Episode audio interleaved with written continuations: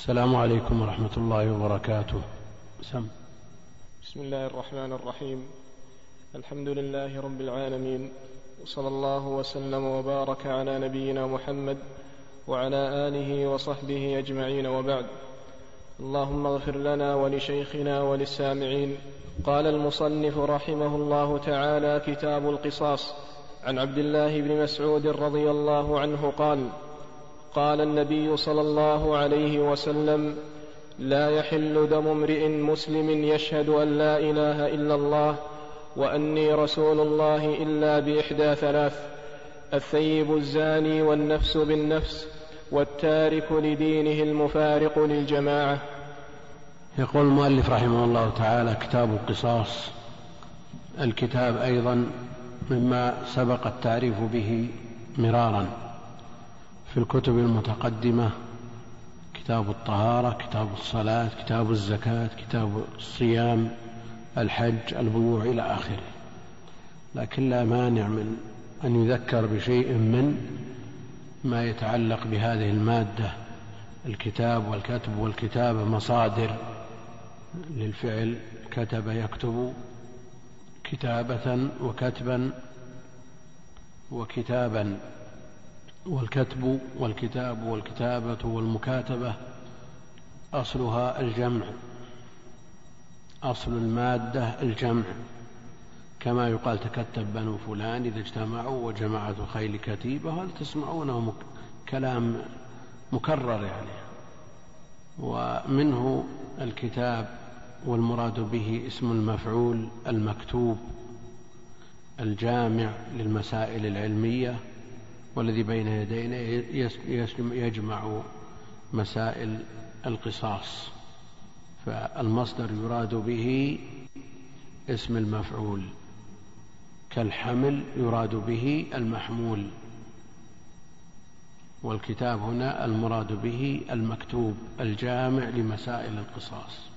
والكتاب كما يقول أهل العلم من المصادر السيالة التي تحدث شيئا فشيئا لأن الكتاب إنما يحصل شيئا فشيئا باجتماع الحروف والكلمات ثم الجمل ثم الأصدر ثم الصفحات ثم يكون كتابا. ومثل ما ذكرنا يراد به اسم المفعول الجامع لمسائل هذا الفن ويراد به هنا القصاص. والقصاص مأخوذ من القص وهو القطع أو من اقتصاص الأثر وهو تتبع أثر الجاني للعثور عليه ليقص فيقطع. والقصاص سواء كان في النفس أو في الطرف من محاسن هذه الشريعة الكاملة. التي كملها الله جل وعلا في آخر حياة نبيه عليه الصلاة والسلام التي ليست بحاجة إلى مزيد أو مزيج أو إدخال دخيل عليها فهي كاملة. وما وجد الخلل في المجتمعات الإسلامية إلا بعد أن تخلوا عن تطبيقها بحذافيرها. أخذوا منها ما يريدون وتركوا ما لا يريدون. فحصل الخلل وتنكدت الحياة. ولذا نجد في مثل هذه البلاد التي تطبق فيها هذه الأحكام ويتفيأ الناس فيها ظلال الأمن بسبب تطبيق هذه الشريعة. ولا يصاب الناس في أبدانهم ولا في أموالهم ولا في أديانهم ولا في عقولهم إلا بسبب تخليهم عن هذا الدين والحصة بالحصة. يعني إذا كان الخلل كبيرا الإخلال بالدين إذا كان كبيرا كان الخلل في جميع نواحي الحياة كبيرا. وانظر ترى عن يمينك وعن شمالك. فالله المستعان. والقصاص كما ذكرنا من محاسن هذه الشريعة.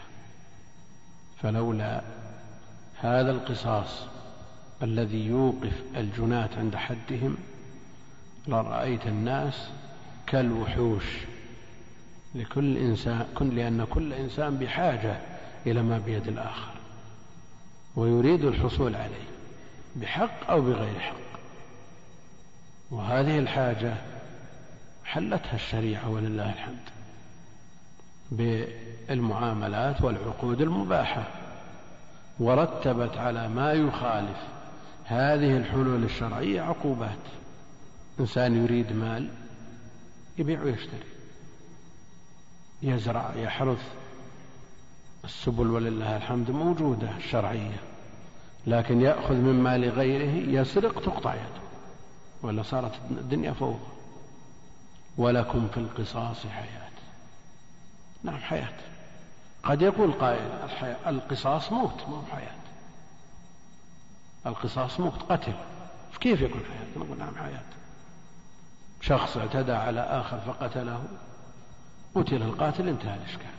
لكن لو ترك هذا القاتل ترك من غير رضا المجني عليهم. وإلا العفو بابه معروف في الشرع. التقرير الدية معروف في الشرع. العفو أيضا إذا كان بطيب نفس من أولياء المقتول ما صار له آثار لكن يقتل ويعفى عنه من غير طريق أولياء المقتول المجني عليه هنا يأتي الموت وهنا يأتي الدمار لأنه لا يكتفى بقتل واحد لأن المجني عليهم ينتصرون ويثأرون فيقتلون ثم يقتل منهم ثم يقتل من أولئك تعم الفوضى ولكم في القصاص حياة. نعم يموت واحد. لا بأس. في سبيل إقامة الأمن والعدل بين الرعية. من أمثال العرب التي يتداولونها ويرونها في غاية البلاغة القتل أنفى للقتل. هذا صحيح الكلام صحيح. أنفى للقتل. قد يقول قائل كلام متناقض. كيف قتل أنفى للقتل نعم أنفى للقتل لأنه لو ترك القاتل قتل بسبيله مئة يمكن. أو ثارت حرب بين قبيلتين وانتهوا. ألوف يقتلون لكن لما شرع القصاص كل وقف عند حد. كل وقف عند حد. أن ترون الأمة يعني على مر الدهور بتطبيق الشريعة الإسلامية ما يحتاجون إلى إلى الاحتياطات التي تجعلها الدول الآن نصف ميزانياتها لحفظ الأمن ونصف ميزانيتها للمباحث ولغيرها لحفظ من أجل حفظ الأمن. لكن لو أقيمت الحدود كما ما يحتاجنا لشيء من هذا. ولكن في القصاص حياة. وأهل العلم قارنوا بين هذه الآية وبين المثل العربي القتل أنفال القتل وأثبتوا بلاغة القرآن من وجوه على على على مثال على مثلهم وهو بليغ. لكن الآية أبلغ من وجوه متعددة ليس هذا موضع بسطها. في الحديث الأول يقول عن عبد الله بن مسعود رضي الله عنه قال قال رسول الله صلى الله عليه وسلم لا يحل دم امرئ مسلم دم امرئ مسلم. يعني معصوم الدم. المسلم معصوم الدم. لا يجوز قتله. ولا يحل إراقة دمه إلا بأحد الأمور الثلاثة. والقتل شأنه عظيم كما سيأتي في الحديث الثاني. أول ما يقضى بين الناس يوم القيامة في الدماء. لا يحل دم امرئ مسلم يشهد أن لا إله إلا الله. هذا تفسير للإسلام. وهي الغاية التي يكف عندها عن القتل والقتال. أمرت أن أقاتل الناس حتى يشهدوا أن لا إله إلا الله وأني رسول الله. يشهد أن لا إله إلا الله تفسير للإسلام. وأني رسول الله إلا بإحدى ثلاث. الثيب الزاني أو وإن شئت فقل الثيب فالثيب بدل بعض من الثلاث فتكون مجرورة وإن قدرت مبتدأ محذوف قلت هي الثيب الزاني والنفس بالنفس أو النفس بالنفس والتارك لدينه إلى آخره. يعني ما في قتل إلا بهذه الثلاث إلا بإحدى ثلاث الثيب الزاني النفس بالنفس تارك لدينها المفارق للجماعة. طيب. الساحر حكمه القتل. نقول هذا رابع. ولا داخل في التارك لدينه. داخل. طيب. تارك الصلاة. نعم. تارك الصلاة عند من لا يقول بكفره عند من يقول انه يقتل حد. يعني هل المراد بترك الدين بالكلية أو ترك التدين والخروج على بعض أحكامه؟ لأنه قد يقول قائل هناك مسائل كثيرة يقتل فيها المسلم وإن لم يترك الدين بالكلية. فهل نقول إن هذا الحصر لا يحل إلا أسلوب حصر في الثلاث هل نقول إن هذا حصر حقيقي بمعنى أنه لا يوجد غير الثلاث وأن ما وجد يمكن إدخاله وإدراجه في الثلاث؟ أو نقول هو حصر إضافي وهناك قتل في غير المسائل الثلاث لكن هذه الثلاث هي أهم ما يقتل فيه المسلم. قتل اللوطي عند من يقول بقتله. هل نقول إنه يدخل في الثيب الزاني. فإذا قلنا هذا نقول اللوطي إذا كان غير محصن لا يقتل. أو نقول إن هذا قدر زائد على ما جاء في حصر الحديث. وأنه أخبر النبي عليه الصلاة والسلام أنه لا قتل إلا في هذه الأمور الثلاثة ثم زيد على ذلك من أحكام شرعية. من أهل العلم من قال كل صور القتل تندرج في الثلاث اللوطي يندرج في الزاني وغيره من صور القتل تندرج في هذا. ومنهم من يقول لا تندرج إنما أخبر النبي عليه الصلاة والسلام عن الأمور الثلاثة ثم زيد عليها أحكام. يعني نظير ما قيل ما قيل في قوله عليه الصلاة والسلام لم يتكلم في المهد إلا ثلاثة. وبالاستقراء تبين الذين تكلموا في المهد سبعة. يعني من الشراح من قال من أساء الأدب حقيقة. أساء الأدب. وقال في هذا الحصر نظر. هذا ينظر في كلام من؟ كلام من لا ينطق عن الهوى. هذه إساءة أدب. الثيب من وطئ في نكاح صحيح. من وطئ في نكاح صحيح. يعني وطئ وطئا شرعيا في نكاح صحيح. وعلى هذا لو تكرر الزنا من شخص لم ينكح نكاحا صحيحا فهو بكر يستمر بكر.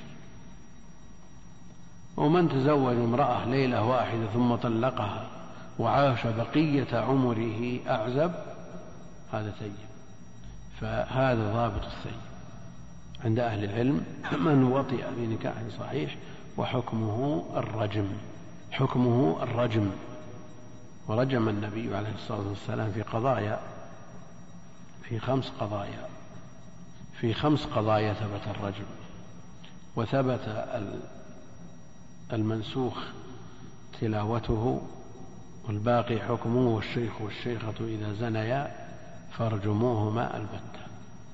ويأتي من يبرر لما يعيشه المسلمون وما يزاولونه من فواحش. يقول يا أخي آه، في عصر النبي عليه الصلاة والسلام وقع الزنا. نقول في عهد النبي عليه الصلاة والسلام في 23 سنة خمس قضايا لكن كم يحدث اليوم؟ الآن من جرائم. لا تتصور العصمة في المسلمين كلهم. لكن هذا هذه ليست بحجة وقع خمس قضايا في عهد النبي عليه الصلاة والسلام.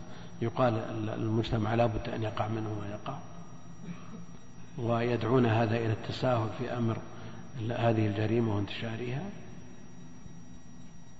ولا شك أن انتشار هذه الفاحشة مؤذن بخطر عظيم. ولذا جاء حكمه في الشرع أنه يرجم. يرجم حتى يموت. الثيب الزاني والنفس بالنفس. كتبنا عليهم فيها أن النفس بالنفس. فمن قتل قتل. من قتل قتل. والتارك لدينه المفارق للجماعة. التارك لدينه. هل نقول أن المراد بالدين مجموع الدين؟ بمعنى أنه يفارق الدين بالكلية فيرتد جاء في حق المرتد من بدل دينه فاقتلوه. من بدل دينه فاقتلوه. فهل هو التارك الموجود عندنا؟ أو التارك للدين أعم من أن يكون مرتدا أو خارجا عن بعض شرائع الدين مما يوجب القتل كترك الصلاة مثلا. لا شك أن المرتد يقتل. وهل يقتل رجلا كان أو امرأة مع قوله عليه الصلاة والسلام ونهيه عن قتل النساء؟ نهى النبي عليه الصلاة والسلام عن قتل النساء. هل نقول إن النهي عن قتل النساء مخصص لعموم من بدل دينه فاقتلوه؟ فالمرأة إذا ارتدت لا تقتل. أو نقول تقتل بعموم قوله عليه الصلاة والسلام من بدل دينه فاقتلوه والنهي عن قتل النساء خاص بالقتال لأنه جاء وجد امرأة مقتولة فنهى عن قتل النساء عليه الصلاة والسلام.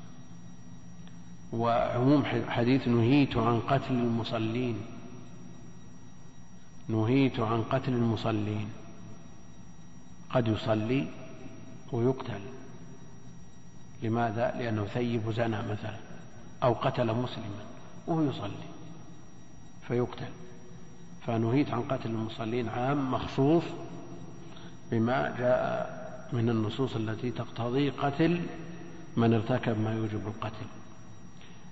بالنسبة التارك لدينه هذا المرتد ما فيه إشكال.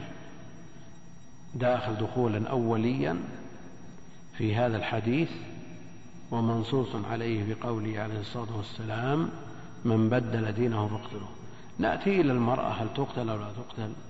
إذا تركت الدين وفارقت الجماعة وارتدت تقتل ولا ما تقتل؟ تقتل. إذا عندنا من بدل دينه فاقتلوه عام في الرجال والنساء خاص بالمرتدين.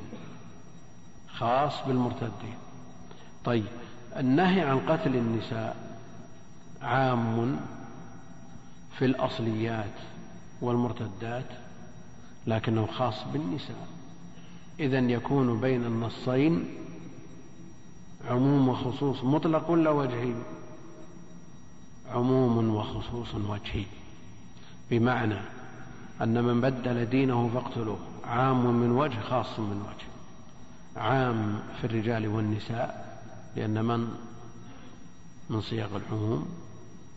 لكنه خاص بالمرتدين والنهي عن قتل النساء عام في الأصليات والمرتدات لكنه خاص بالنساء فبينهما عموم وخصوص وجهي. كيف نفعل إذا وجد مثل هذا التعارض يعني إذا وجدنا العموم والخصوص المطلق ما عندنا مشكلة.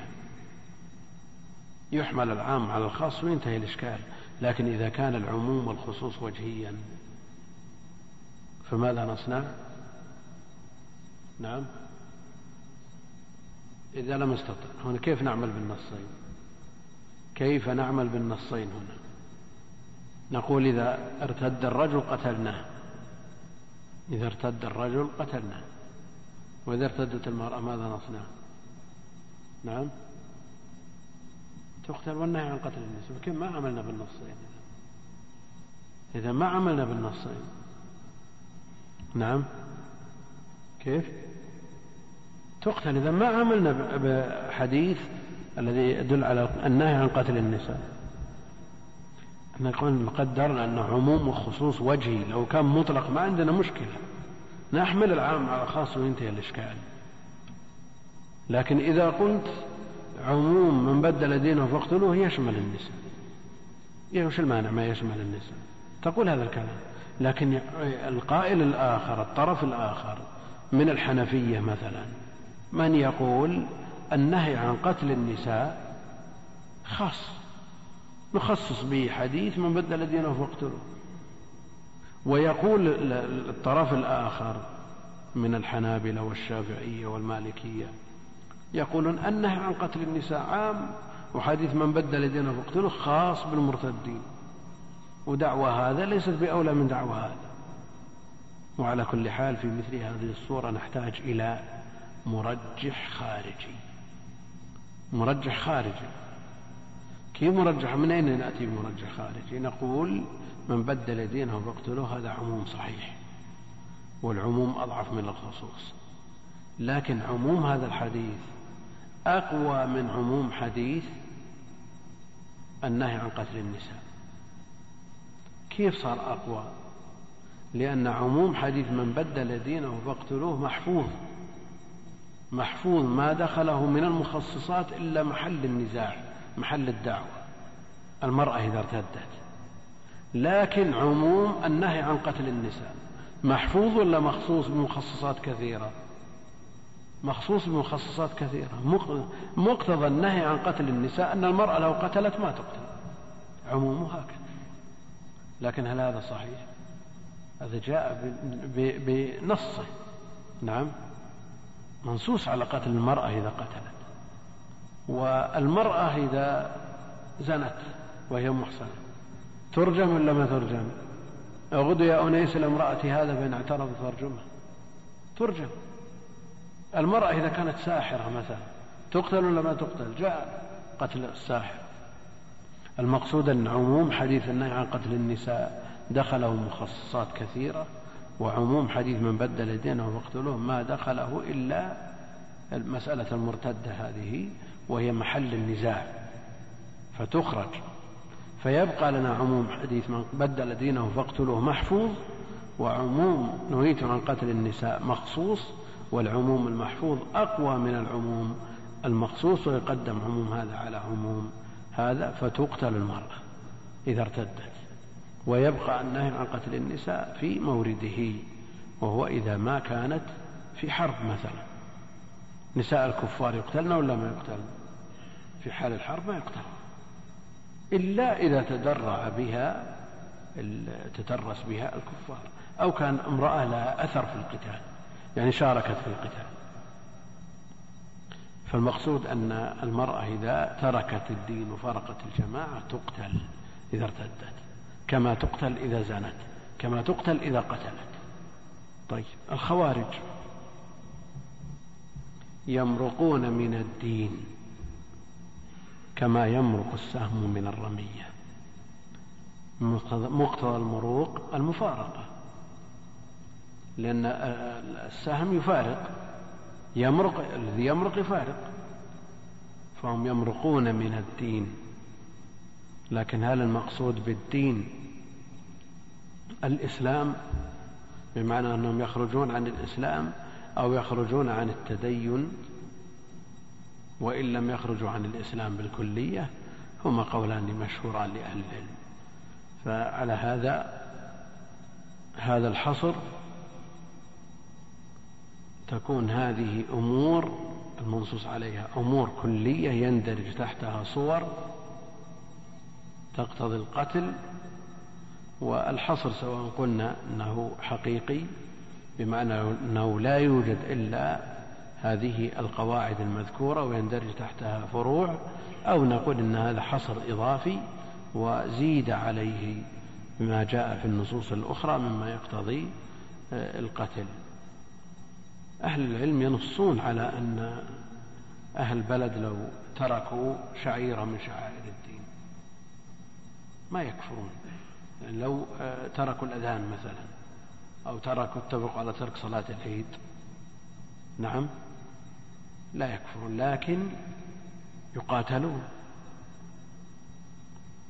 يقاتلون. يعني وإن قالوا لا إله إلا الله.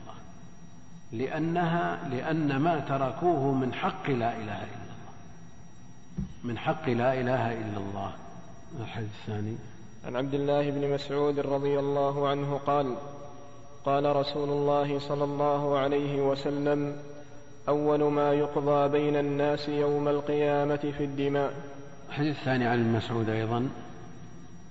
والعادة عند أهل المختصرات إذا رووا حديث عن صحابي واحد صرحوا باسمه في الموضع الأول وكنوا عنه بالضمير في الموضع الثاني.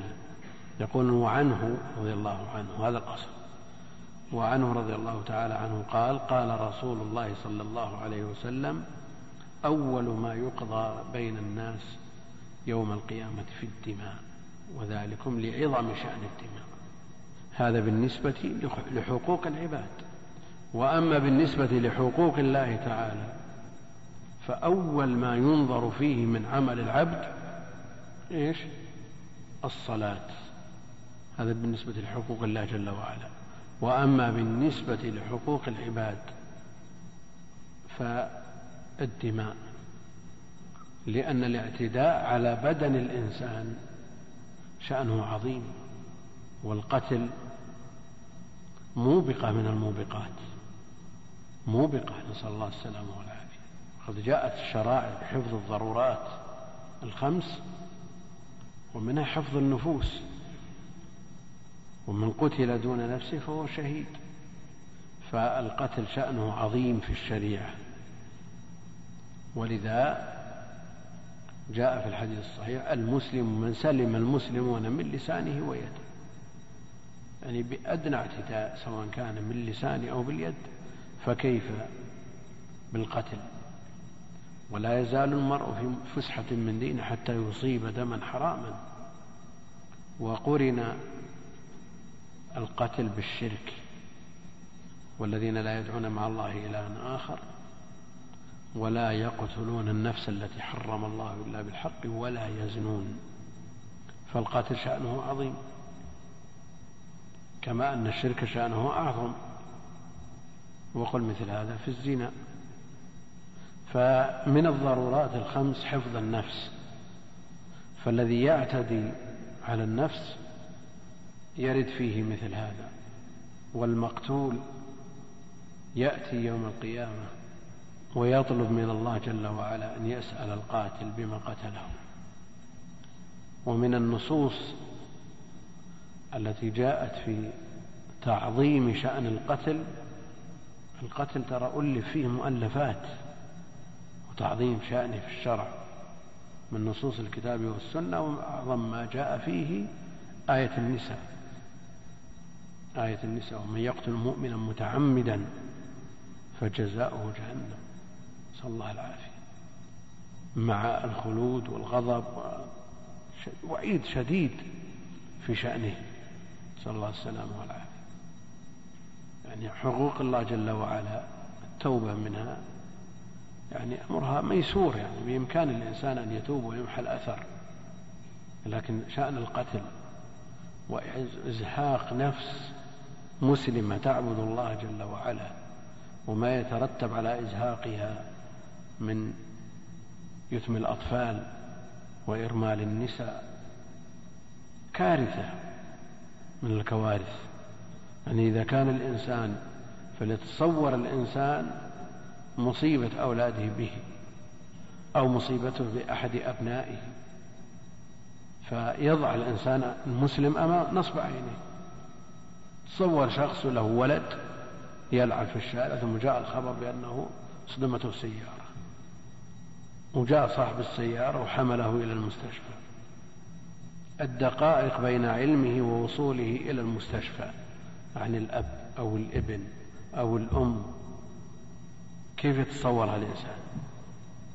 وقد تكون الصدمة خفيفة ويجده يعني يحتاج إلى شيء من العلاج الخفيف وينتهي لكن تصور الدقائق التي يعيشها في تلك اللحظات.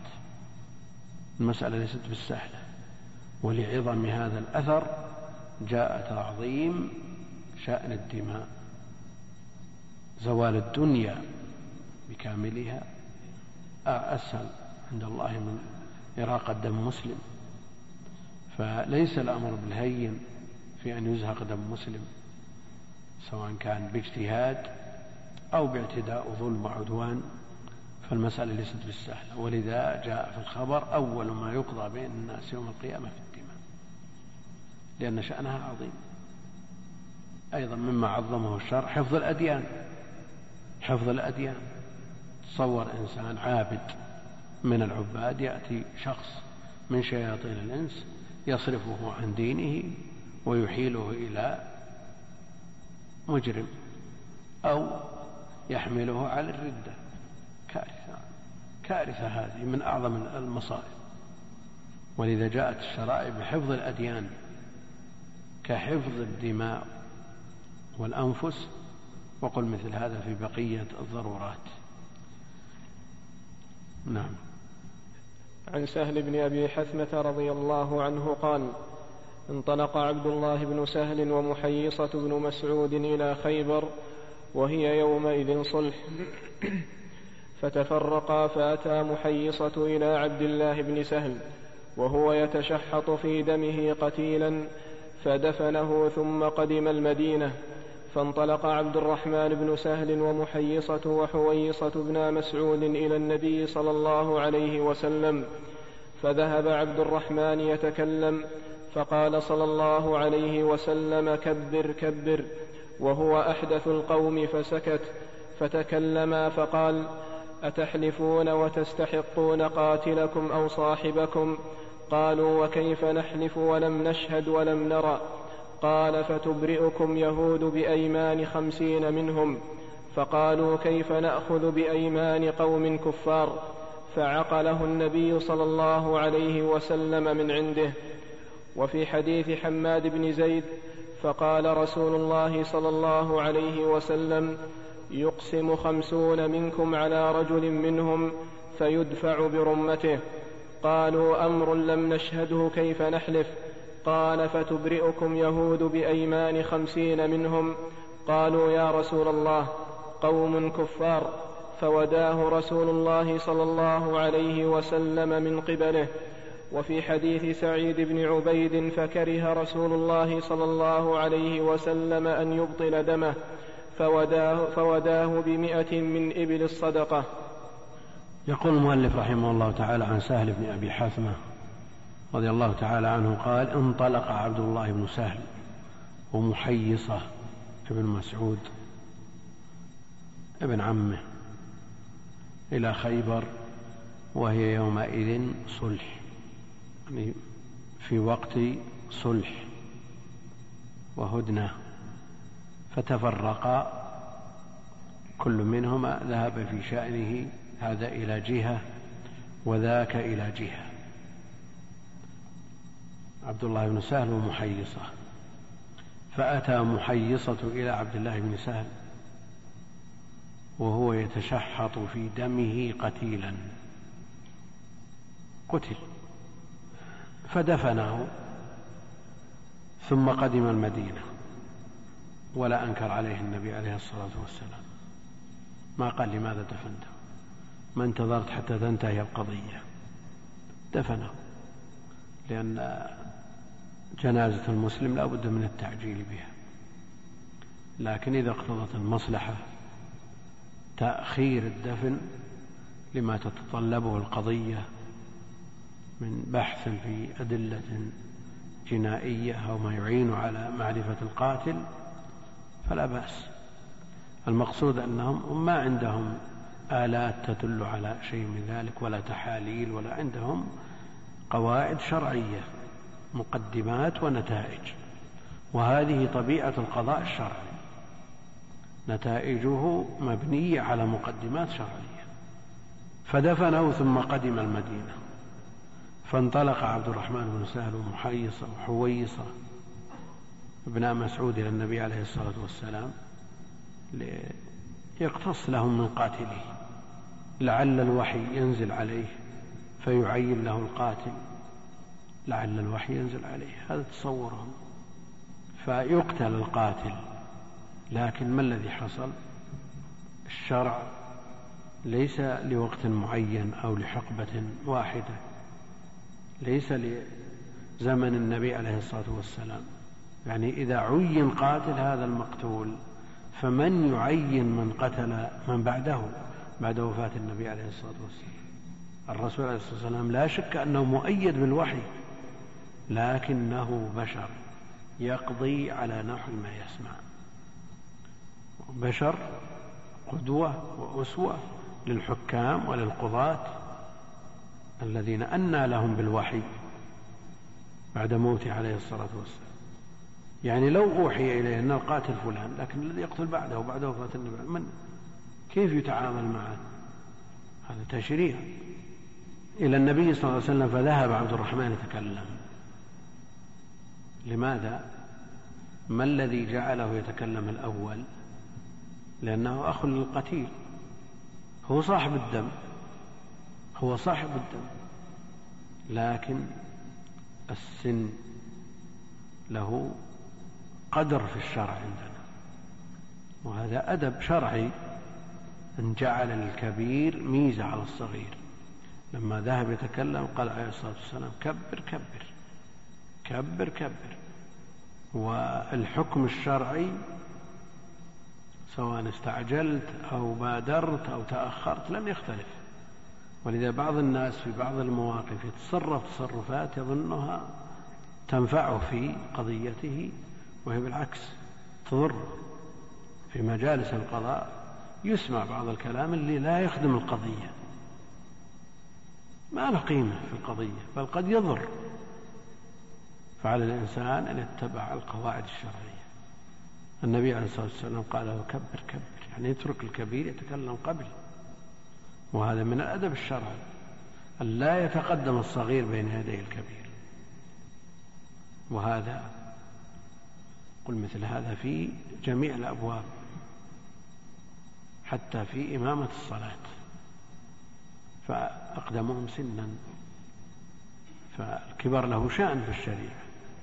فيقدم الكبير ويحترم الكبير ويحنى على الصغير ويحنى يعطف عليه. لا بد من أن تسود هذه الروح بين أفراد المجتمع الإسلامي. الصغير يحترم الكبير ولا يتقدم بين يديه. وبالمقابل أيضا الكبير يعرف حق الصغير وله شأن. وهناك أمور لها قدر في الشرع. فأحيانا الجهة إذا كان عن جهة اليمين إذا تعارض أكثر من جهة تستحق التقديم. صغير على الجهة اليمنى وكبير على الجهة اليسرى. ينظر في هذه الأمور التي تقتضي التقديم ويوازن بينها ويرجح. النبي عليه الصلاة والسلام لما شرب أعطى الصغير أعطى ابن عباس. أبو بكر عن يساره. لما شرب أعطى الأعرابي أبو بكر عن يساره. وهو الكبير. فملاحظة مثل هذه الأوصاف ما لم يترتب الناس. أما إذا ترتبوا فاليمين. مقدم في الشرع. فمثل هذا قال النبي عليه الصلاة والسلام كبر كبر. فالنبي عليه الصلاة والسلام يوجه أمة. يعني قد يقول هذا منكوب المسكين أخوه مقتول دعوه يتكلم. هذا صاحب الشان. يقول يبقى القواعد الشرعية تمضي على أي ظرف وعلى أي حال. والعجلة ما تخدم. النبي عليه الصلاة والسلام لما بعث علي رضي الله تعالى عنه إلى خيبر حال حرب الناس تطيش عقولهم. في أقل من الحرب الناس تضيع عقولهم. النبي عليه الصلاة والسلام يقول انفذ على رسلك. العجلة ما تأتي بشيء. تأني هو الذي يجعل في الغالب النتائج حميدة. والرفق في الأمور كلها ما دخل إلا زان الشيء. والله جل وعلا رفيق يحب الرفق.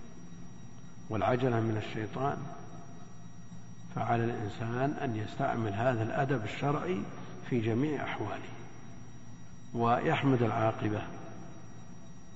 كبر كبر وهو أحدث القوم يعني أصغرهم سنا فسكت فسكت لأنه مسلم مؤمن. ما دعته نفسه الأمارة أن يقول مثل ما قالت المرأة أنك لم تصب بمصابي أو مثل ما قال الأنصاري أن كان ابن عمتك. سكت. فتكلم حويصة ومحيصة. فقال أتحلفون؟ لما أخبر النبي عليه الصلاة والسلام بالواقعة فقال أتحلفون وتستحقون دم قاتلكم أو صاحبكم؟ هذه القسامة والحديث أصل في مشروعيتها. إذا وجد قتيل بين قوم لا يعرف القاتل بعينه وهناك لوث يغلب على الظن أن القاتل فلان. يغلب على الظن أن القاتل فلان. فمع هذا اللوث يعني وجد ما يدل على خلاف بينه وبين فلان. أو توعده. أو حصل بينهم إشكال. فإذا وجد مثل هذا يتجه القول بالقسامة. أتحلفون وتستحقون دم قاتلكم أو صاحبكم؟ دم. يستدل به من يقول إنه إذا تمت القسامة وحلف أولياء الدم أن فلانا قتله يستحقون قتله يستحقون دمه ويقتل بهذا ومنهم من يقول أن القسامة تقرر الدية لا تقرر القتل. وتستحقون دم قاتلكم أو صاحبكم؟ قالوا وكيف نحلف؟ ولم نشهد ولم نرى. نعم المسلم يحترم اليمين ولا يجعل الله عرضة اليمين. ما رأى ولا شهد كيف يحلف وإن كانت مصيبته مصيبة مسألة قتل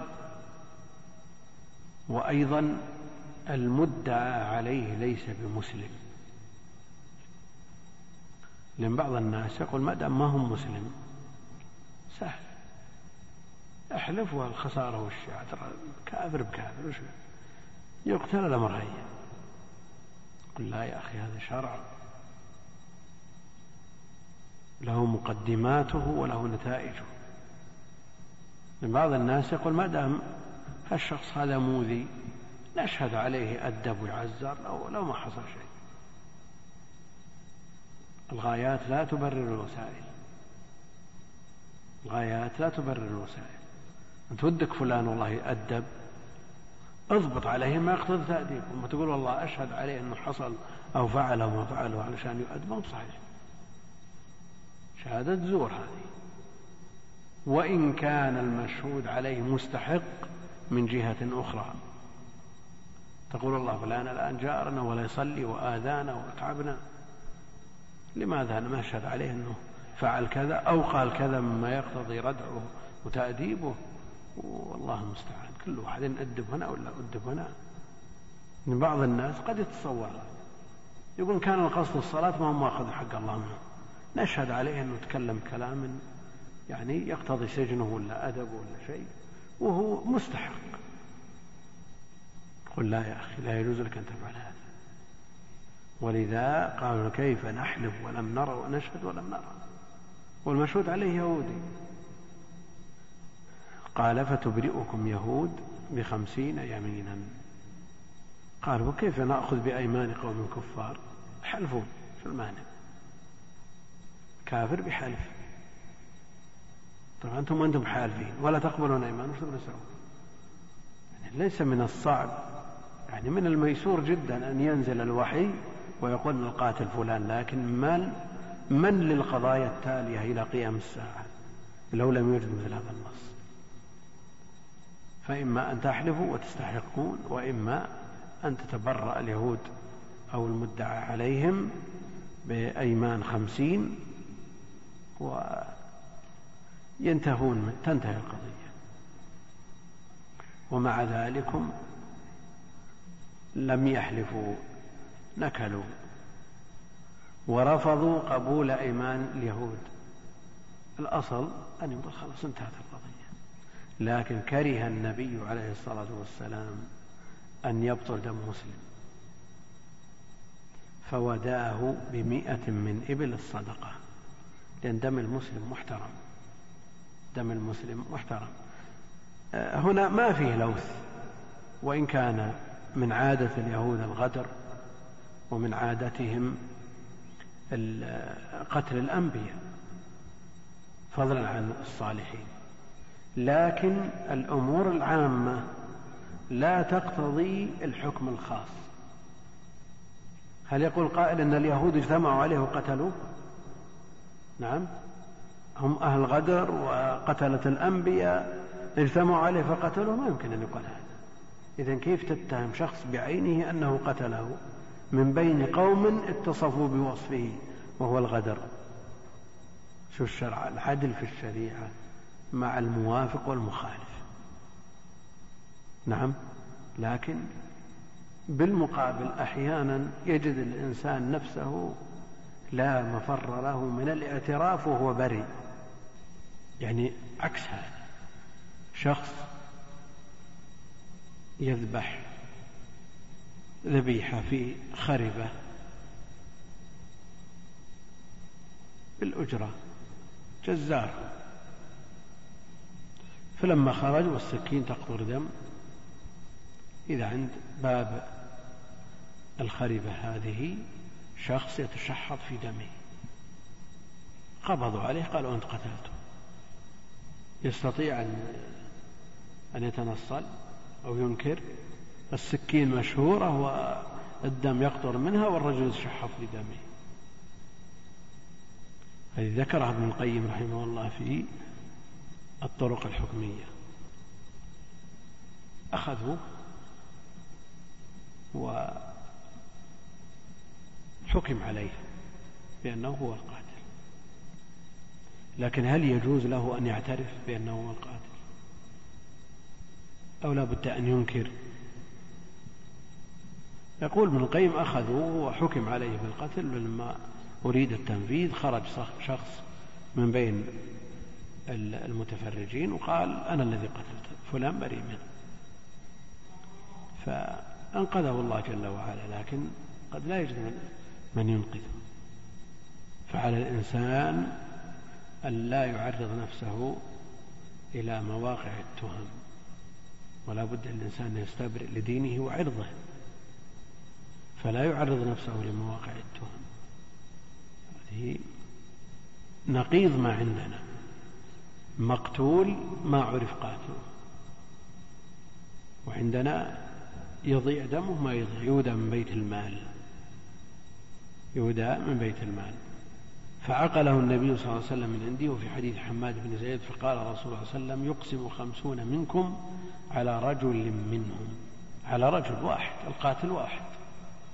فيدفع برمته الرمة الأصل فيها الحبل الذي يقاد به الشخص أو تقاد به البهيمة لتسلم بكاملها إلى من يطلبها. قالوا أمر لم نشهده كيف نحلف؟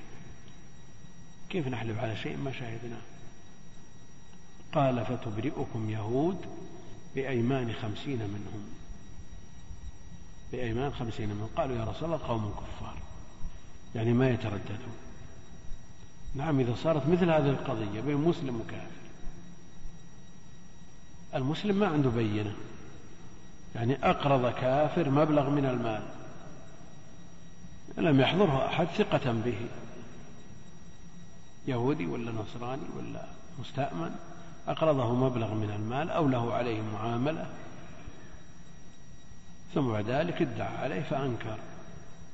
أين بينتك؟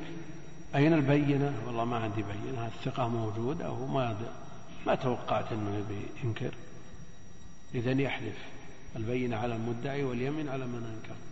فالكافر بيحلف إيش تبون يقول فهنا يأتي دور القاضي وحذق القاضي. والقضاة من كثرة ما يمر عليهم مثل هذه المسائل يكشفون الحق في الغالب. عرض قضية على واحد من القضاة في الله في البحرين قبل ستين أو سبعين سنة. شخص من الذين يعبدون البقر عنده وديعة لمسلم فجحدها فجيء به إلى القاضي. فقال هات البينة. يقول للمسلم قال ما عندي بينة. قال إذن حلف. قال إيش حلف؟ عبد البقر حلف. أو تبيه حلف دعه يحلف بالبقرة. كان يشرك علشان حطام الدنيا. نقره على شركه من أجل حطام الدنيا ما يمكن. لكن الشيخ جاء بسكين وقال للمدعى عليه اقبضها بيدك. فقبضها وشهرها هكذا. فقال قل ورب البررة.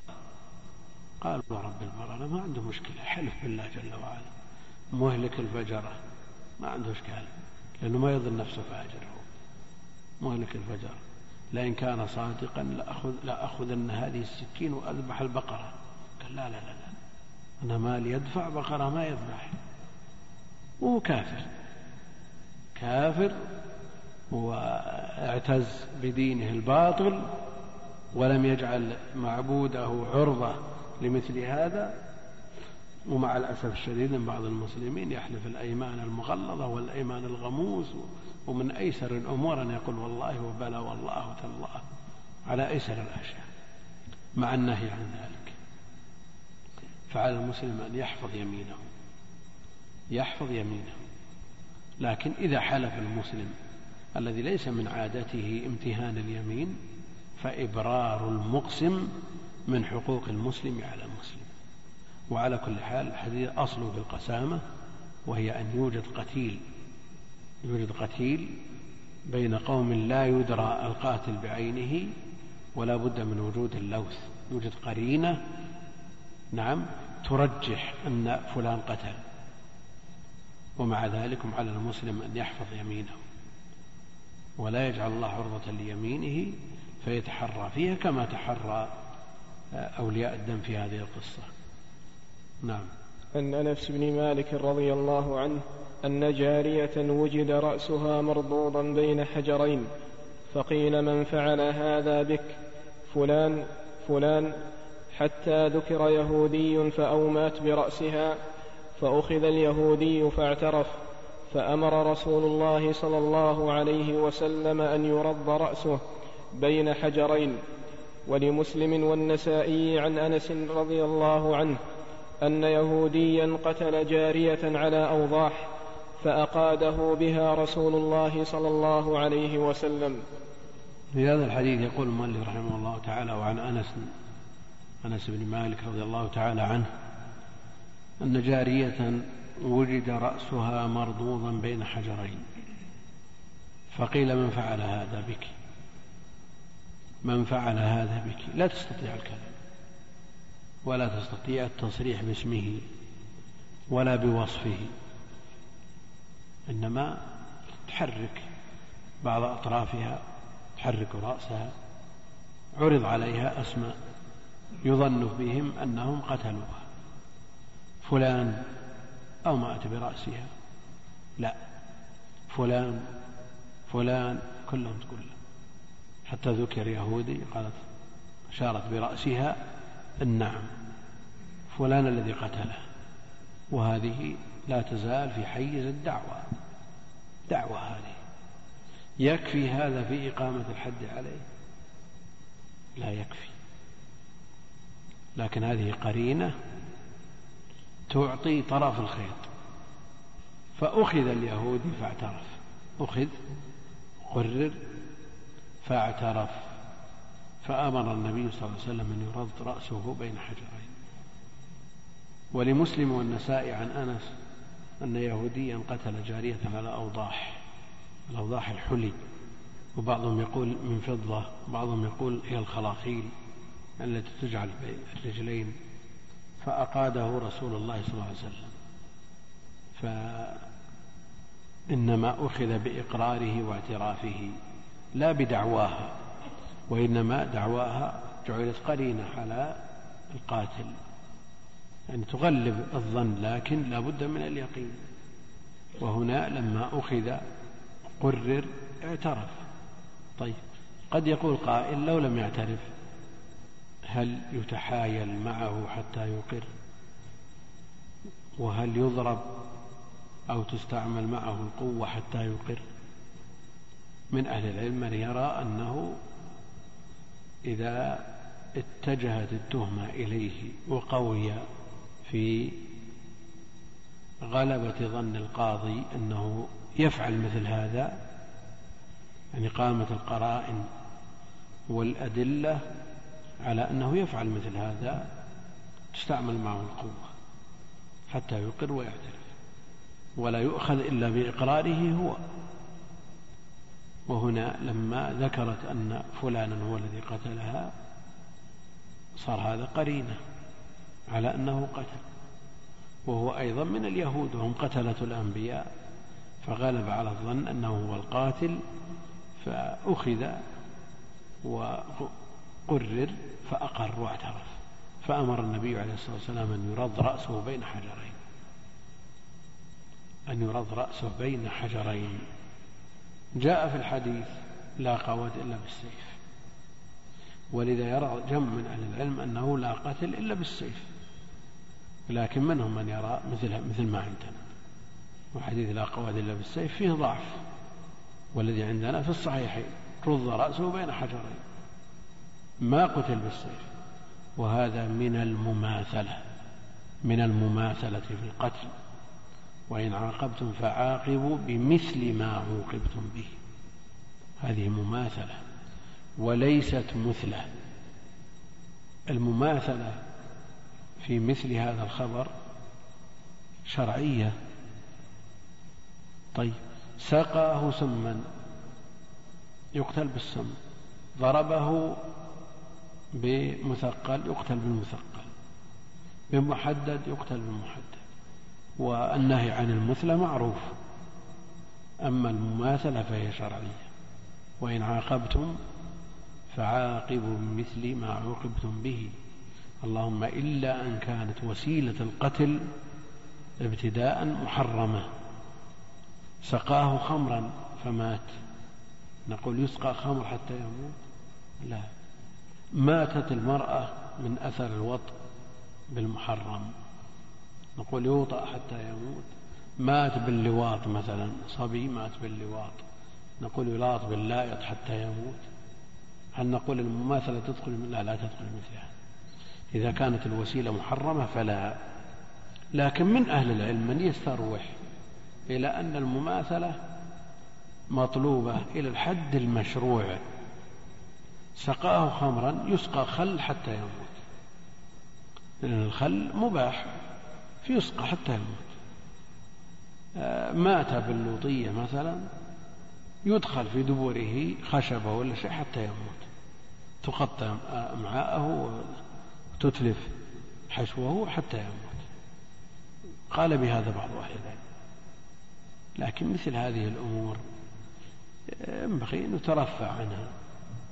إن أمكن إن أمكنت المماثلة بأمر مباح فلا بأس. وهنا الحديث نص.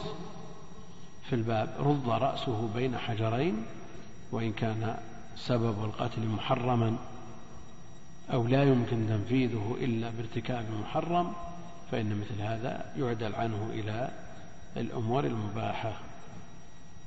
اعترف. كم اعترف من مرة؟ يكفي أن يقر مرة واحدة أو لا بد أن يقر مرارا على عدد ما يثبت به القتل من الشهود مثلا. الاعتراف بالزنا ماعز اعترف أربع مرات أقر على نفسه أربع مرات. فهل نقول في القتل الذي يحصل القود بشهادة اثنين لا بد أن يعترف مرتين؟ أو يكفي أنه اعترف فقتل خلاص انتهى. اعتراف واحد يكفي. نعم. نعم هذا الحديث ليس فيه إلا أنه اعترف اعترف ومثل هذا الإجمال وعدم الاستفصال في مثل هذا ينزل منزلة العموم فيكفي الاعتراف مرة واحدة. شخص أحرق شخصا صب عليه بنزين وأشعل فيه النار. هل نقول أن المماثلة أن يصب عليه بنزين ويحرق بالنار؟ أو نقول جاء النهي عن التحريق بالنار فيعدل عنه إلى غيره؟ وعلي رضي الله عنه أحرق الغلاة الذين غلوا به وألهوه. ولما رأيت الأمر أمرا منكرا أججت ناري ودعوت قنبرا فأحرقهم. وجاء تحريق بعض العصاة. كاللوطي بعض العلم من الصحابة من أفتى بتحريقه. على كل حال جاء النهي عن التحريق بالنار وأنه لا يعذب بالنار إلا الله جل وعلا فيعدل عنها إلى غيرها. نعم. عن أبي هريرة رضي الله عنه قال لما فتح الله تعالى على رسوله صلى الله عليه وسلم مكة قتلت خزاعة رجلا من بني ليث قتلت خزاعة رجلا من, بي من بني ليث بقتيل كان لهم في الجاهلية. فقام النبي صلى الله عليه وسلم فقال إن الله عز وجل قد حبس عن مكة الفيل وسلط عليها رسوله والمؤمنين. ألا وإنها لم تحل لأحد قبلي ولا تحل لأحد بعدي. وإنما أحلت لي ساعة من نهار وإنها ساعتي هذه حرام لا يعضد شجرها ولا يختلى, ولا يختلى خلاها ولا يعضد شوكها ولا تلتقط ساقطتها إلا لمنشد ومن قتل له قتيل فهو بخير النظرين إما أن يقتل وإما أن يفدى. فقام رجل من أهل اليمن يقال له أبو شاه فقال يا رسول الله اكتبوا لي. فقال رسول الله صلى الله عليه وسلم اكتبوا لأبي شاه.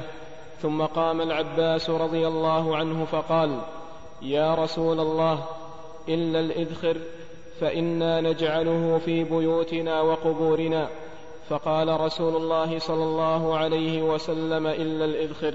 يقول المؤلف رحمه الله تعالى عن أبي هريرة رضي الله تعالى عنه قال لما فتح الله تعالى على رسوله عليه الصلاة والسلام مكة في السنة الثامنة من الهجرة قتلت هذيل رجلا من بني ليث كذا في العمدة والذي في البخاري من خزاعة من بني ليث بقتيل كان لهم في الجاهلية. فقام النبي عليه الصلاة والسلام فقال إن الله عز وجل قد حبس عن مكة الفيل. في القصة المعروفة لما أراد أبرهة هدم الكعبة ووجه إليها جنوده يتقدمهم فيل عظيم فحبسه الله جل وعلا عن مكة. وسلط عليها رسوله والمؤمنين أذن لهم في فتحها بالسيف عنوة والنبي عليه الصلاة والسلام دخل مكة وعلى رأسه المغفر والخلاف بين أهل العلم هل فتحت صلح أو فتحت عنوة معروف والأكثر على أنها فتحت عنوة. وسلط عليها رسوله والمؤمنين وإنها لم تحل لأحد كان قبل. لأنها حرام. حرمها الله جل وعلا على لسان خليله عليه الصلاة والسلام. لم تحل لأحد كان قبلي ولا تحل لأحد بعده فلا يجوز القتال بمكة. لا يجوز القتال بمكة. وإنما أحلت لي ساعة من نهار. فقاتل النبي عليه الصلاة والسلام أهل مكة. وإنها ساعتي هذه. يعني ثم عادت حراما إلى قيام الساعة. لا يجوز فيها القتال. لكن من استحق القتل ولجأ إلى الحرم النبي عليه الصلاة والسلام قال اقتلوه. يعني ابن خطل وهو متعلق بأستار الكعبة. وفي هذه الساعة التي أحلت للنبي عليه الصلاة والسلام. لكن هل يقتل القاتل بمكة؟ من ابتدأ قتال؟ هل يقاتل؟ وهل يدفع الصائل؟ وهل تقام الحدود بمكة؟ الجمهور نعم تقام الحدود بمكة يقتل القاتل لأن هذا القتل بحق. طيب قد يقول قائل القتل بغير حق لا يجوز لا بمكة ولا بغير مكة. القتل بغير حق لا يجوز بمكة ولا بغير مكة وإذا كانت مكة تقام فيها الحدود ويقتل فيها القاتل ويرجم الزاني إيش صار مزية مكة عن غيرها؟ تصير لها مزية ولا ما لها مزية؟ نعم الله جل وعلا حرم مكة واستثنى هذه الساعة التي دخلها النبي عليه الصلاة والسلام مقاتلا ولا شك أن حرمة مكة من الأمور المعلومة من الدين بالضرورة وأن شأن القتل فيها أعظم من شأنه في غيرها وأن مجرد الهم بالإلحاد في الحرم مجرد الهم يؤاخذ عليه ومن يرد فيه بإلحاد بظلم نذقه من عذاب أليم. فمجرد الهم الهم في غيرها من البلدان لا مؤاخذة عليه. لأنه من مراتب القصد التي هي دون العزم ولا مؤاخذة إلا على العزم لكن مكة الهم مجرد الهم يؤاخذ لا شك أن شأن مكة عظيم جدا. تعظيم القتال والقتل فيها أعظم منه في غيرها.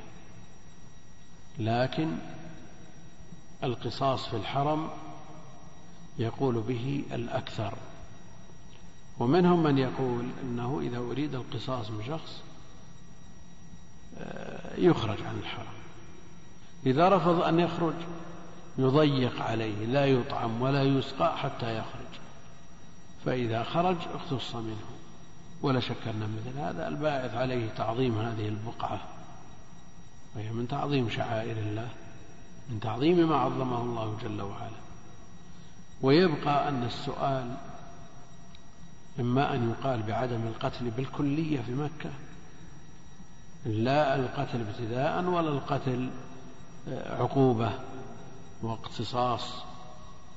أو يقال أن القتل المباح القتل بحقه يجوز في مكة كغيرها. وحينئذ يكون تعظيم مكة بالنسبة للقتل نظري. يكون بس مفاده تعظيم شأن القتل فيها. من أجل كف من تسول له نفسه أن يقتل في مكة. النبي عليه الصلاة والسلام قال وإنها لم تحل لأحد كان قبلي ولا تحل لأحد بعدي وإنما أحلت لي ساعة من نهار. هذه الساعة التي أحلت له هل قتل فيها بحق أو بغير حق؟ بحق. وإذا قلنا أن القتل بحق يجوز في مكة كالقصاص مثلا. نعم. أو تنفيذ الحدود بمكة كغيرها. والقتل الحرام يحرم بمكة وغير مكة. إذا ما الفائدة؟ من يقول بهذا القول يقول أن الفائدة تعظيم شأن القتل وردع من تسول له نفسه أن يقتل في الحرم. وأما الفائدة العملية بعد وقوعه هي كغيرها من البلدان. يحرم فيها كما يحرم في غيرها ويباح فيها ما يباح في غيرها. والذين يقولون لا لا تقام الحدود ولا يقتص من المجرمين في مكة يستدلون بمثل هذا الحديث. وعلى كل حال ابن حجر يقول في الحديث جواز إيقاع القصاص في الحرم. جواز إيقاع القصاص في الحرم لأنه عليه الصلاة والسلام خطب بذلك بمكة. ولم يقيده بغير الحرم خطب بذلك بمكة يعني المحرم مكة.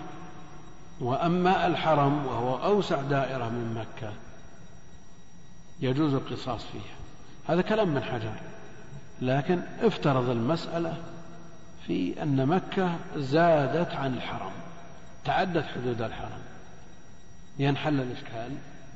ما ينحل الإشكال حتى على كلام من حجر. نعم الله جل وعلا حرم مكة. وما حرم الحرم. نقول تحريم الحرم معروف. ما جاء في مثل هذا النص يشمل الحرم. لا يعضد شجرها.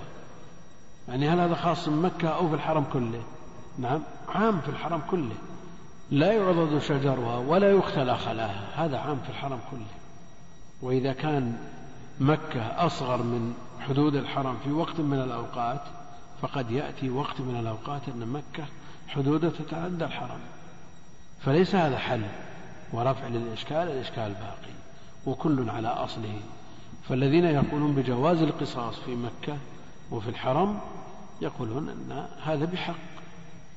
ما كان بحق يكون مطلوب شرعا. يعني القصاص المطلوب شرعا. إقامة الحدود مطلوبة شرعا. فهل من تعظيم الله إقامة شرع الله في الحرم أو ليس من تعظيم الله؟ نعم من تعظيم حدود الله إقامتها في أي مكان كان. هذه حجة الجمهور يقول ما دام أذن فيه شرعا بل طلب شرعا بل هو واجب من واجبات الشريعة ما المانع أن يقام في أقدس البقاع؟ والذين يأخذون الحديث على إطلاقه يقول يضيق عليه حتى يخرج فإذا خرج أقيم عليه الحد. لا يطعم ولا يسقى ثم يضطر إلى الخروج وحينئذ يقام عليه الحد. ويبقى أن مكة شأنها عظيم.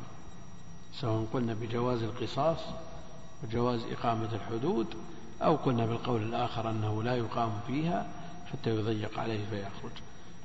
المقصود أن المسألة خلافية بين أهل العلم. لا يعضد شجرها لا يقطع الشجر ولا يختل الخلاء الحشيش لا يحتش. والشوك أيضا لا يقطع. لقطتها لا تحل إلا لمنشد لمن يريد تعريفها ولا يملكها بحال ولو حال عليها الحول ولو عرفت سنة ومن قتل له قتيل فهو بخير النظرين. من قتل له قتيل فهو بخير النظرين.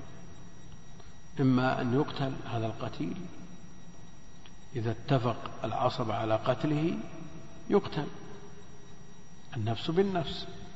وإما أن يفدى إذا تنازلوا عن القتل إلى الدية. يفدى بالدية. أو العفو المطلق. لا قتل ولا دية. وأن تعفو أقرب للتقوى. إما أن يقتل وإما أن يفدى. هل نقول إن هذا تقسيم أو تخيير؟ تقسيم ولا تخيير؟ إما أن يقتل إذا كان القتل عمد وإما أن يفدى إذا كان القتل خطأ أو شبه خطأ. أو نقول هذا تخيير مرده إلى اختيار أولياء المقتول إما أن يقتلوا قاتل آه، صاحبهم وإما أن يأخذوا ديته. ها تفصيل ولا تخيير؟ تقسيم وتنويع؟ يعني نوع يقتل في قتل العمد ونوع يفدى في قتل الخطأ وشبه الخطأ أو نقول هو تخيير فهو بخير النظرين. نعم؟ تخيير. ولذا قال فهو من قتل له قتيل فهو بخير النظرين. فهو بخير النظرين. وش ما الفائدة من قولنا تخيير أو تفصيل تقسيم؟ متى تظهر فائدة الخلاف؟ لأن من أهل العلم من يقول أن قتل العمد فيه القتل. قتل العمد فيه القتل. لكن إذا تنازل أولياء المقتول عن القتل إلى الدية ورفض القاتل يدفع الدية. رفض القاتل أن يدفع الدية. يلزم ولا ما يلزم؟ نعم. إذا قلنا تخيير والمخير أولياء المقتول يلزم القاتل بدفع الدية. يلزم القاتل بدفع الدية. لكن إذا قلنا تفصيل, تفصيل وهو أن المقتول عمدا يقتل ولا تؤخذ الدية إلا برضاه برضا الطرفين إذا اتفق على ذلك فيكون أخذ الدية من باب الصلح والمقتول خطأ أو شبه أو شبه عمد. فيه الدية. كلام واضح ولا مو واضح؟ لأننا نقول إما أن يقتل أو يقتل وإما أن يفتى. فهل الخيار يقتضي أن أولياء الدم لهم أن يتنازلوا إلى الدية ولو لم يرضى القاتل؟ بمعنى أنه لو قيل أنت قاتل عفونا عن القتل نريد الدية. قال والله ما عندي دية. تبون الرقبة هذا عندكم. يلزم ولا ما يلزم؟ نعم. من قتل له قتيل فهو بخير النظرين. الضمير فهو يعود على من؟ نعم. أولياء المقتول. فهو بخير النظرين إما أن يقتل أو يقتل وإما أن يفتى فإذا قال أنا والله ما عندي استعداد أنا ما عندي ما عندي دية. وقتل العمد الدية على من؟ على العاقلة ولا في مال القاتل؟ في مال القاتل. في مال القاتل. قال والله ما عندي استعداد أدفع مئة ألف ما عندي شيء. ما يسمحون بالكلية بلا دراهم بلا قتل ولا هذه الرقبة موجودة يلزم ولا ما يلزم؟ مقتضى السياق فهو بخير النظرين. يعني ولي المقتول هو الذي يختار. وحينئذ تكون إما أن يقتل إما يفدى للتخيير. ومن أهل العلم من يقول أنه للتقسيم. وعلى هذا إذا رفض القاتل عمدا دفع الدية ليس لهم إلا القتل. ويتصور أن الإنسان يرفض يدفع الدية. ما يتصور؟ تصور يرفض الدية. لا سيما إذا رفعت عليه. أنا ما, ما لن نسمع عند مقتولنا إلا إذا دفع مليون مثلا. نعم؟ في تصور. هل نقول يلزم بدفع ما يريدون؟ أو نقول عليه أن يدفع الدية المقررة شرعا وما زاد على ذلك؟ لا بد من اتفاق الطرفين. أما كونه يعدل إلى الدية فبرضا ولي المقتول كما هو ظاهر هذا الحديث. فقام رجل من أهل اليمن يقال له أبو شاه بالهاء. بالوقف والدرج. فقال يا رسول الله اكتبوا لي. وفي هذا الحرص على كتابة العلم. الحرص على كتابة العلم وتقييده. فالعلم صيد. والكتابة قيده. قيد صيودك بالحبال الواثقة. يقول فمن الحماقة أن تصيد غزالة وتتركها بين الخلائق طالقة.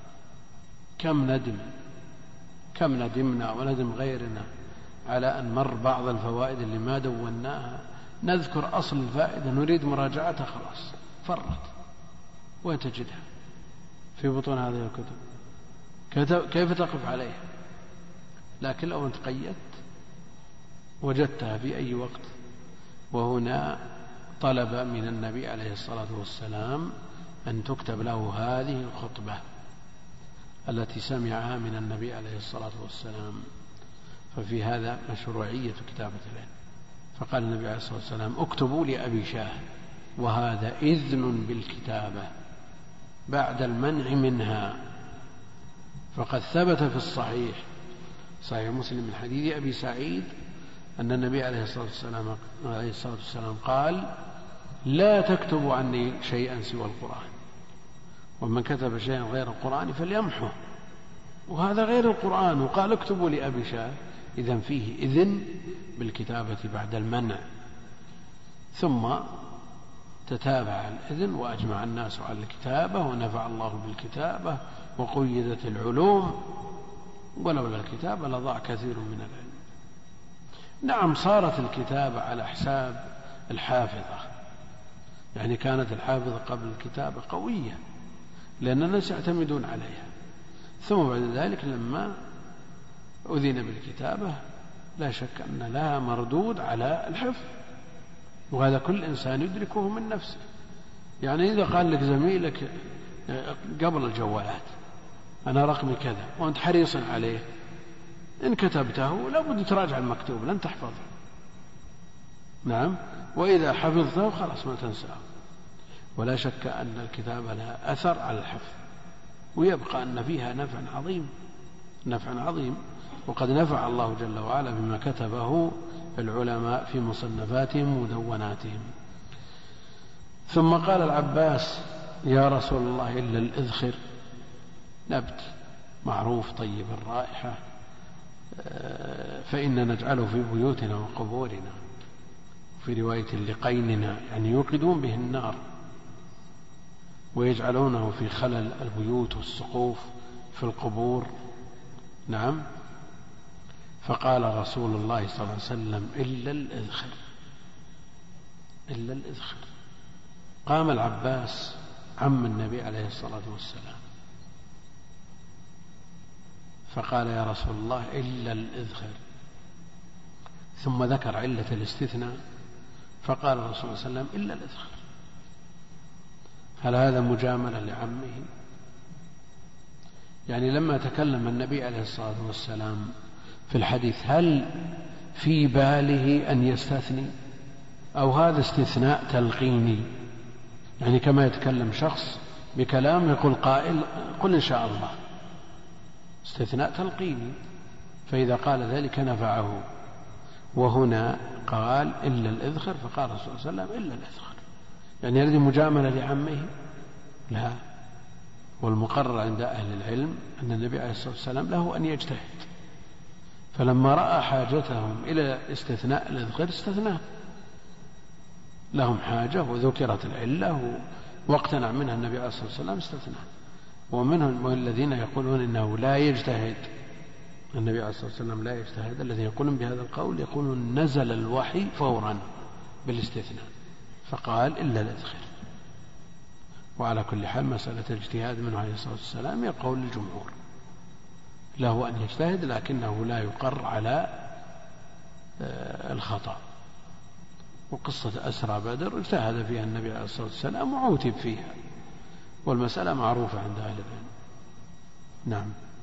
عن عمر بن الخطاب رضي الله عنه أنه استشار الناس في إملاص المرأة فقال المغيرة بن شعبة شهدت النبي صلى الله عليه وسلم قضى فيها بغرة عبد أو أمة فقال ائتني بمن يشهد معك فشهد معه محمد بن مسلمة وإملاص المرأة أن تلقي جنينها ميتا. وعن أبي هريرة رضي الله عنه قال اقتتلت امرأتان من هذيل فرمت إحداهما الأخرى بحجر فقتلتها وما في بطنها فاختصموا إلى رسول الله صلى الله عليه وسلم فقضى رسول الله صلى الله عليه وسلم أن دية جنينها غرة, غرة عبد أو وليدة وقضى بدية المرأة على عاقلتها وورثها ولدها ومن معهم فقام حمل, فقام حمل بن النابغة الهذلي فقال يا رسول الله كيف أغرم من لا شرب ولا أكل ولا نطق ولا استهل فمثل ذلك يطل. فقال رسول الله صلى الله عليه وسلم إنما هو من إخوان الكهان من أجل سجعه الذي سجع. يقول المؤلف رحمه الله تعالى وعن عمر بن الخطاب رضي الله تعالى عنه أنه استشار الناس في إملاص المرأة يعني إسقاط المرأة جنينها. قبل تمامه ميتا باعتداء معتد إجهاض مثلا بسبب اعتدى عليه شخص بفعل أو تهديد مثلا. وما أكثر ما يحصل مثل هذا في آه، المستشفيات وغيرها يصرف لها علاج خطأ مثلا فيسقط الجنين. أو يقرر تقرير خاطئ من قبل طبيب ويقرر أنه يسقط هذا الجنين أو يجتهد اجتهاد خاطئ فيقول الجنين فيه تشويه ولا فيه شيء اسقطيه. كل هذه لا تجوز. وفيها الدية المذكورة. إذا لم يكن الطبيب مشهود له بالخبرة والمعرفة بعض الناس يجتهد اجتهادات خاطئة. وإذا لم يكن من أهل الفن وأهل الشأن أثارها تلزم أو ضربها أو تسبب في إسقاطها الجنين عمر بن الخطاب رضي الله عنه استشار الناس في إملاص المرأة. المسألة شورى في الأحكام الشرعية يقول إيش رأيكم؟ أو المقصود به معرفة من عنده شيء من أصل شرعي في المسألة؟ يعني كما يقال عند بحث المسألة ما تحفظون في هذه المسألة. من عنده شيء من الكتاب والسنة يدلي به والذي يحفظ قول لبعض أهل العلم يدلي به والناس يذكرون ما عندهم وهذا موجود في القديم والحديث. استشار الناس في إملاص المرأة. فقال المغيرة بن شعبة رضي الله عنه شهدت النبي صلى الله عليه وسلم قضى فيه بغرة عبد أو أمة اعتدى شخص على امرأة فأسقطت جنينها ميتا. قد تبين فيه خلق الإنسان يغرم ديته عشر دية أمه غرة عبد أو أمة عبد أو وليدة وقيمتها خمس من الإبل. شاهد المغيرة بن شعبة عمر بن الخطاب المغيرة صحابي جليل وعمر رضي الله تعالى عنه صاحب التحري والتثبت. في الدين صاحب الحيطة. فقال لتأتين بمن يشهد معك. هذا واحد يشهد معك. وهذا من تحري عمر وتثبته. لئلا يتطاول الناس على التحديث عن النبي عليه الصلاة والسلام. وإذا تساهل الناس في هذا الباب ضاع الدين. فلولا احتياط عمر مثل هذا الاحتياط وأخذه على أيدي الناس ولا بد أن يوجد في الأمة أهل تحري وتثبت واحتياط. لو تتابع الناس كلهم على التساهل والتيسير انتهوا الناس. تساهلوا في هذا وهذا يفتيهم بالتساهل في هذا وهذا يقول لهم هذا الأمر سهل وذاك والدين يسر ويخرجون من الدين وهم لا يشعرون. أقول لا بد أن يوجد في الأمة مثل عمر رضي الله عنه من أهل التحري والتثبت وحمل الناس على العزيمة وإلا هل عمر لا يقبل الخبر إلا إذا تعددت طرقه؟ ليس بصحيح. المعتزلة استغلوا مثل هذا الاحتياط من عمر. قالوا خبر الواحد لا يقبل. لا بد أن تتعدد الطرق. وقرروه في كتبهم. قرروا هذا في كتبهم. ورد عليهم أهل السنة بردود قوية. وإذا رد أهل السنة على المعتزلة هل هم يردون على عمر صاحب التحري والتثبت؟ أبدا. عمر يقبل الأخبار من قبل واحد لكن لا بد أن يوجد منه بعض التصرفات التي تحمل الناس على التثبت. لما استأذن أبو موسى على عمر ثلاثا ثم انصرف دعاه فقال استأذن ثلاثا والنبي عليه الصلاة والسلام قال ليستأذن أحدكم ثلاثا. قال لتأتين بمن يشهد لك. مثل هذا. فشهد له أبو سعيد الخدري. والقصة في الصحيح. كهذه. هل نقول أن عمر يرد خبر الواحد؟ عمر يحتاط للسنة. ويقبل خبر الواحد. لكن أحيانا يحتاج إلى أن يتأكد. ولا بد أن يتحرى. ولا بد أن يربي الناس على هذا على هذا التحري والتثبت. فإذا رددنا على المعتزلة لا نرد على عمر رضي الله عنه. صاحب التحري والتثبت والحيطة للدين. مثل ما قيل في رد الإمام مسلم على من يشترط اللقاء. وشنع عليه ووصفه بالبدعة والقول مبتدع ومخترع. والقول يقول به البخاري على ما نقل عنه من واستفاض عنه على ألسنة أهل العلم. هل نقول إن مسلم يرد على البخاري وهو شيخه؟ ولا لا البخاري ما راح مسلم ولا جاء؟ لا.